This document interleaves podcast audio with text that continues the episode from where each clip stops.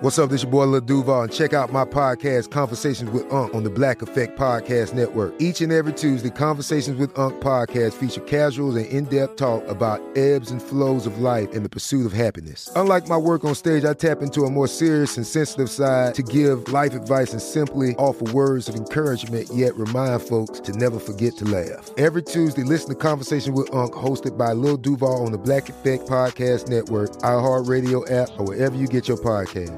Presented by AT&T. Connecting changes everything.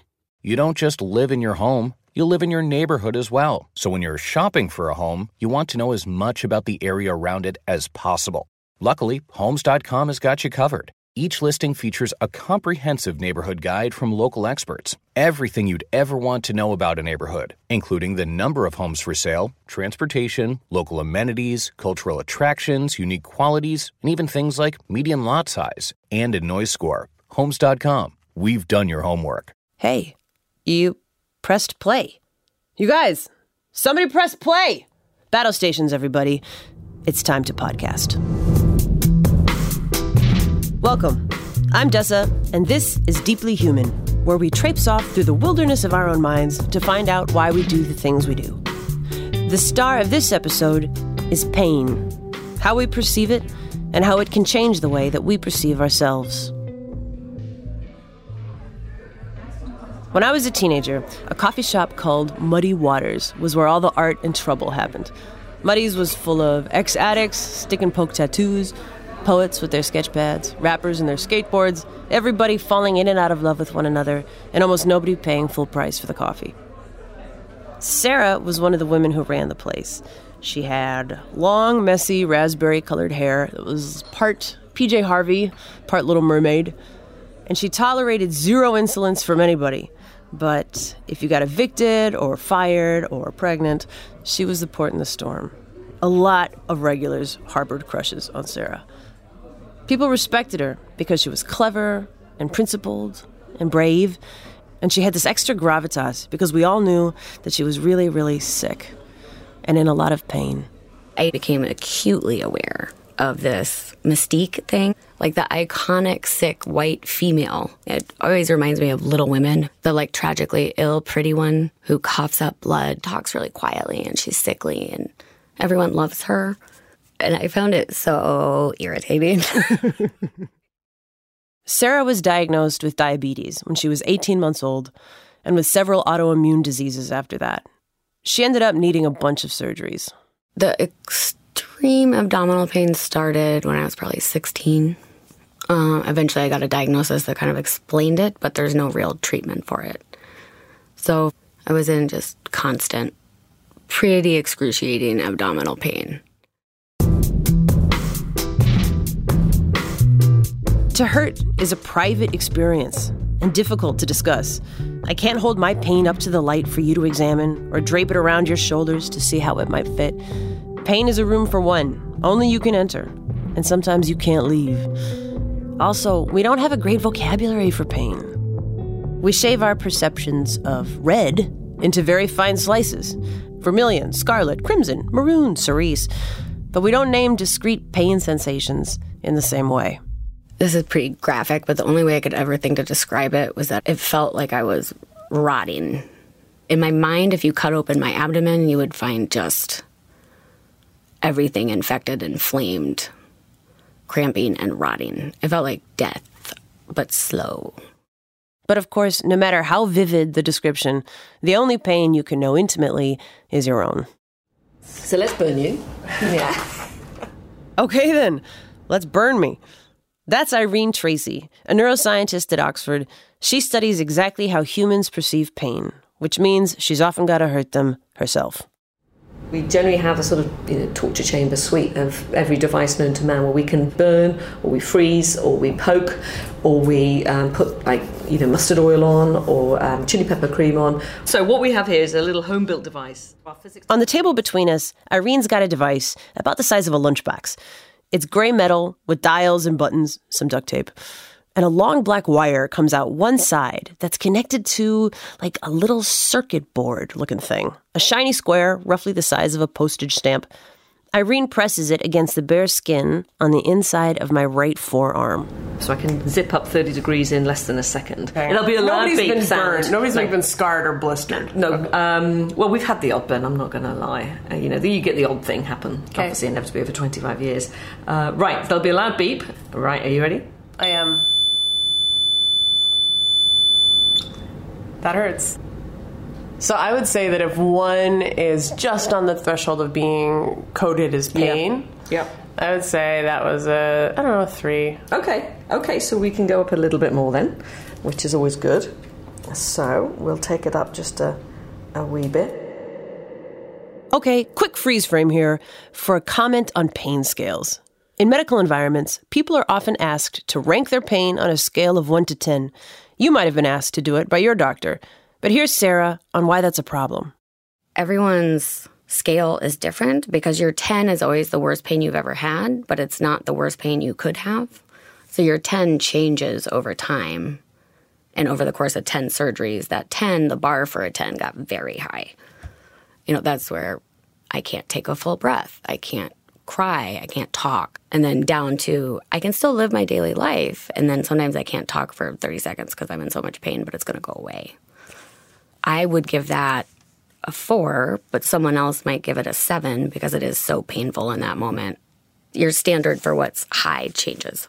It's easy to see how this sort of variance in patient reports could pose a challenge for their healthcare.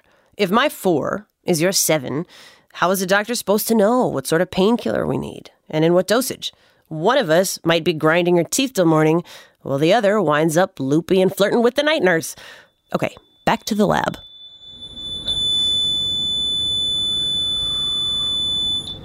Wow. Okay. Wow was not the first word that came to mind. That is absolutely me trying to act tough in front of a microphone on the BBC while experiencing an unexpectedly intense dose of pain, which 100% left a mark. But let's zoom in on what exactly is going on inside the body at a moment like this.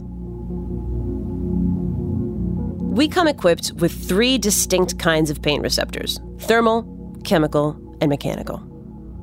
The thermal receptors respond to temperature. The chemical ones sense harmful substances, like the pepper cream that Irene uses. And the mechanical ones are for when you just cut or bang or smash yourself. When you get hurt, these receptors send off a distress signal. And the signals go whizzing in along nerves in your arms or your legs to your spinal cord, which is this big sort of channel sending signals up to the brain. It's not till the brain gets those signals that pain emerges. Think of an orchestral score. You've got a lot of notes on paper, but until they're sounded by an instrument, there's no music. My burned arm doesn't actually hurt directly. The nerve signals have to be processed by my brain. If it doesn't register in the brain, there is no pain. And our brains take a lot of artistic license in the interpretation of these signals. If you're tired, the same signal might be amplified to hurt more. If you're distracted, say by a pain researcher who is asking you to count backwards by sevens, you might hurt less.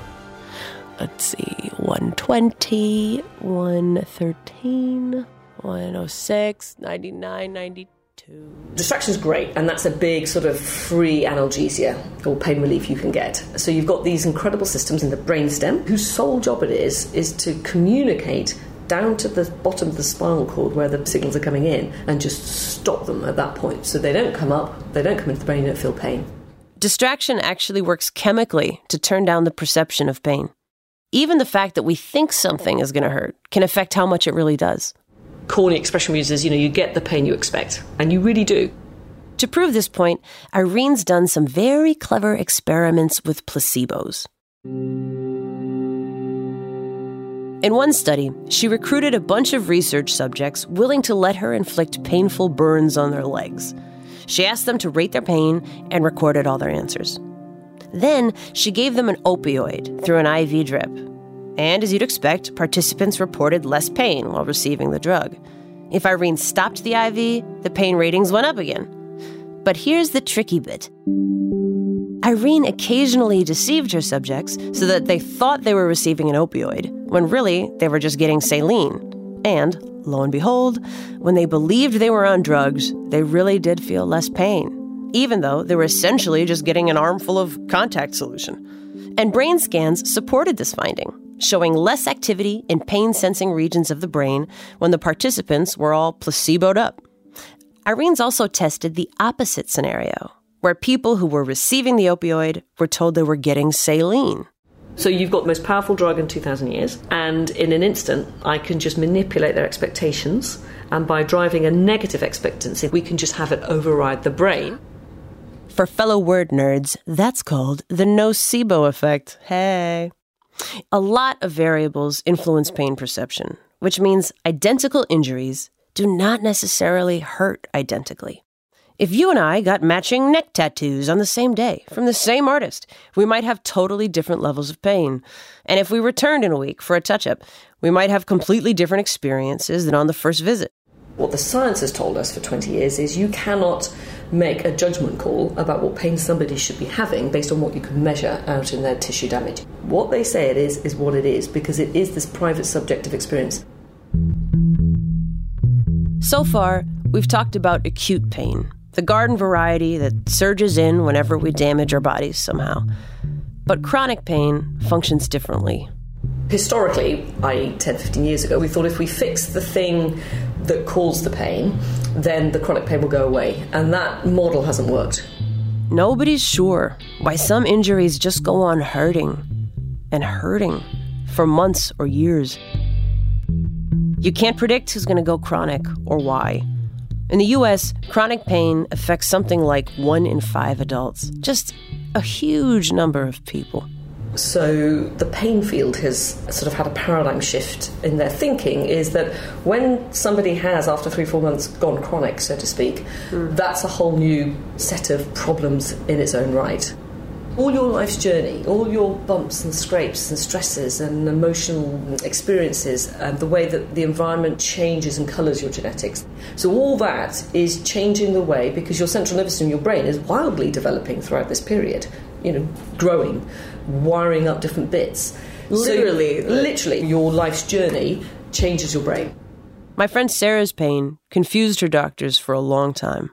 I think I had an experience that many women have is that I was told that it literally was impossible that I was in pain because the disease I'd finally been diagnosed with doesn't cause pain.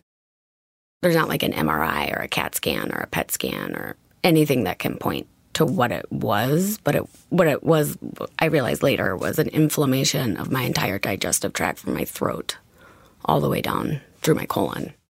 Talking about pain is challenging because it's a private experience and because we've got a poverty of language for it but also, it just sucks socially.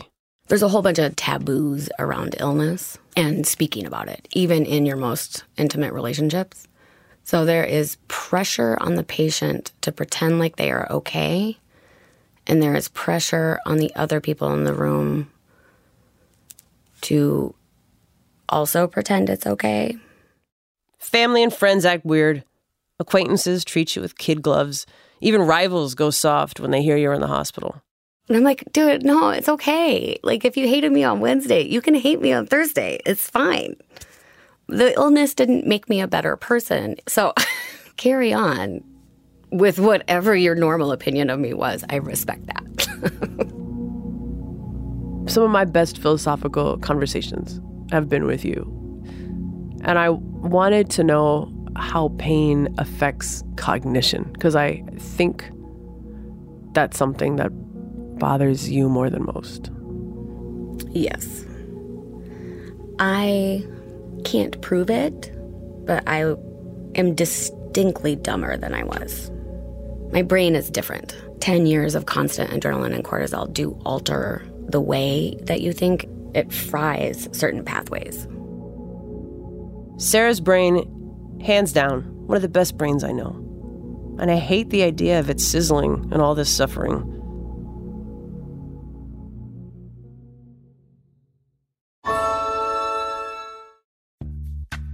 Snagajob is where America goes to hire, with the deepest talent pool in hourly hiring. With access to over 6 million active hourly workers, Snagajob is the all in one solution for hiring high quality employees who can cover all your needs On demand, temp to hire, part time or full time. You name the position warehouse worker, retail associate, grocery store clerk, fitness trainer, baker, stylist, bellhop, podcast producer. Yeah, Snagajob's got a worker for that. With our easy to use platform, you're able to seamlessly post and fill available positions quickly with a dedicated customer support team to provide all the help you need along the way. Kind of nice knowing you have a talent pool like that in your own backyard, right? Snagajob is the partner you need to keep your business running smoothly. So visit snagajob.com or text snag to 242424 to talk to an expert. Snagajob.com, where America goes to hire. We're going to swivel to a researcher who studies pain from a very, very different vantage point. So let's fade up onto a scene unfolding on the island nation of Mauritius, where an anthropologist is standing next to a bed of coals, preparing to photograph a firewalking ritual. And at some point, some of the locals they called me and they said, Dimitris, we think you're now one of us. You should do the firewalking ritual just like we do. And my response to that was, uh, well, look, I don't want to pretend to be one of you. I'm still a foreign anthropologist who's here to do my job. I'm here to learn about your customs, and it's very important for me to be able to observe what you're doing uh, as you're doing it. They immediately said, oh, That's fine. Okay. If God wants you to do it, then you'll do it. And I said, Trust me, God does not want me to walk on fire. Apparently, I was wrong because on the day of the firewalking ritual, somebody uh, tapped me on the shoulder, and I turned around and I looked at the entire village looking at me, expecting me to walk on fire. Dimitris Xygalatas has spent his career studying extreme rituals. And I decided it was either total humiliation and the major disruption of the ritual, or just going through with it. And when I came out, uh, people were actually asking me the same kinds of ethnographic questions that I was asking them. Dimitris has traveled the world trying to understand why people voluntarily subject themselves to tortuous levels of pain.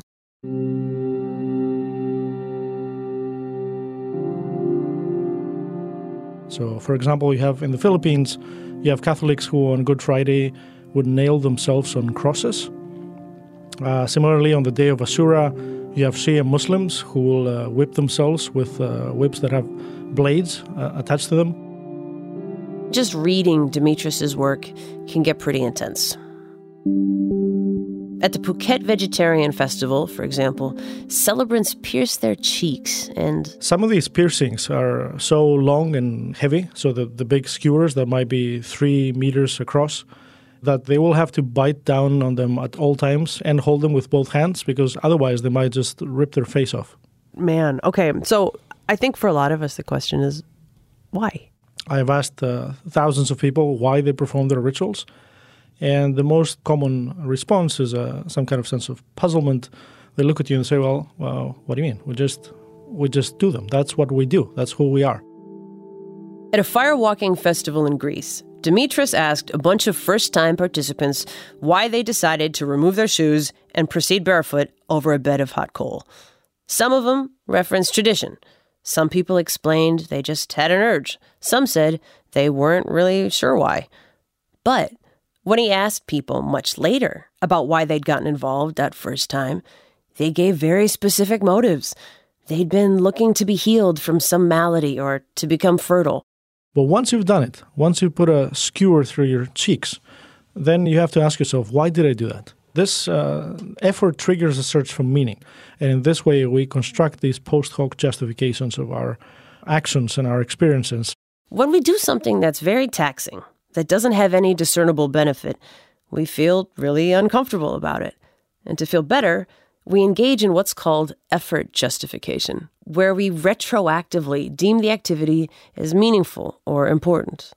Do you think that there's potentially like a parallel to even the conversations that we have on a daily basis, right? If I talk to a friend like 10 years after her divorce, well, I remember when she was getting that divorce, right? She turned herself inside out. She would have done anything to make that marriage work.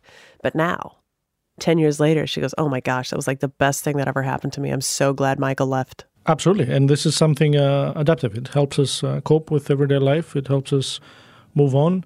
Yes, we have a need to uh, justify our actions. Dimitris also suggests painful rituals confer real benefits. During the Kavadi festival in Mauritius, he measured the stress levels of participants who walked on nails, carried heavy loads in the hot sun, and pierced their bodies, sometimes with hundreds of needles. As you might imagine, their stress levels spiked. But a month later, they reported feeling better, healthier than before the Kavadi. Things get more interesting when we look at who is performing the ritual and how. So we see that people of low socioeconomic status, as well as those who suffer from chronic illness, are actually more likely to perform the ritual. And when they do, they will put more needles in their body and they will suffer more. He explains that extreme rituals provide social benefits. Getting involved demonstrates a commitment to the group and puts you in better standing within the community. He thinks that's why people of low status are likely to participate enthusiastically. They could use the social boost. And don't be tempted to imagine that extreme rituals only happen in faraway places. Fraternity hazing, gang initiations, military traditions, lots of similar formulas. In elementary school, I remember when kids used to pass around packs of big red gum, and we'd all take a piece and then we would lick the foil wrapper We'd stick it to our foreheads, and within a minute, the cinnamon flavoring would start to burn. And we sat there looking at each other with like garbage on our foreheads for as long as we could take the pain. Why?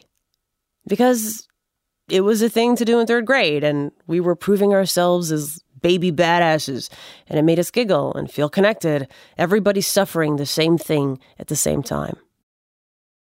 So one thing you're doing there is you're advertising some individual qualities that have to do with your fitness. You're you're cool enough to withstand this. You're strong enough to withstand this. At the same time, you're advertising your commitment to the group's norm because for whatever reason, if that becomes the norm, then doing something that requires you paying a, a high price to enforce that norm uh, on yourself, that means you're a good and committed member of that community. Pain is often cast in a simple role the character who enters to pull her hand away from the burning stove and then recedes into the wings. But Pain is larger and more complex, performing sometimes as antagonist, sometimes ally.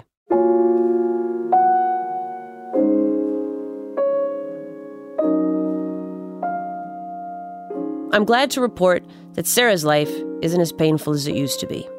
There's still hurt, fatigue, and nausea. I've seen Sarah vomit into an empty soda bottle and moving cars with a sniper's aim, but it's better. Still, the pain has changed her. What's the biggest single thing that pain has taken away? Uh, it's a lot. A lot takes away your ability to be present to the people that you're fighting the illness to continue to be with. So it is a thief in that way. Is there anything it's given you? Any upsides? Yeah. Yes, there's a lot actually. Like a lot. Really? Oh, yeah. I remember after my first transplant, it was probably a year later standing in line in the pharmacy, and all of a sudden I just had tears streaming down my face because I realized it had been four years since I could stand in a line and not have to sit or lay down on the floor while I waited. I found so if you have chronic pain and it is a given and it's not negotiable, how do you want to live your life? And then how do you have to change your mind to meet the person that could live this life and enjoy it? So, like, how do you rise to the occasion of your own life and take joy in it?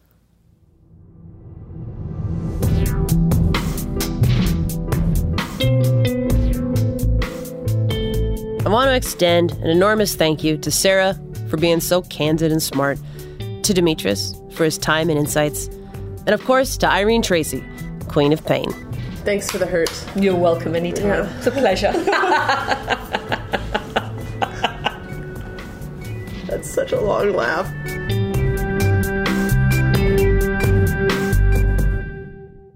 All good science stories should end with a cackle and a flesh wound. Next time on Deeply Human, we're talking about lying why it's a milestone for toddlers, but a slippery slope for you. Deeply Human is hosted by Dessa and is a co production of the BBC World Service and American Public Media with iHeartMedia.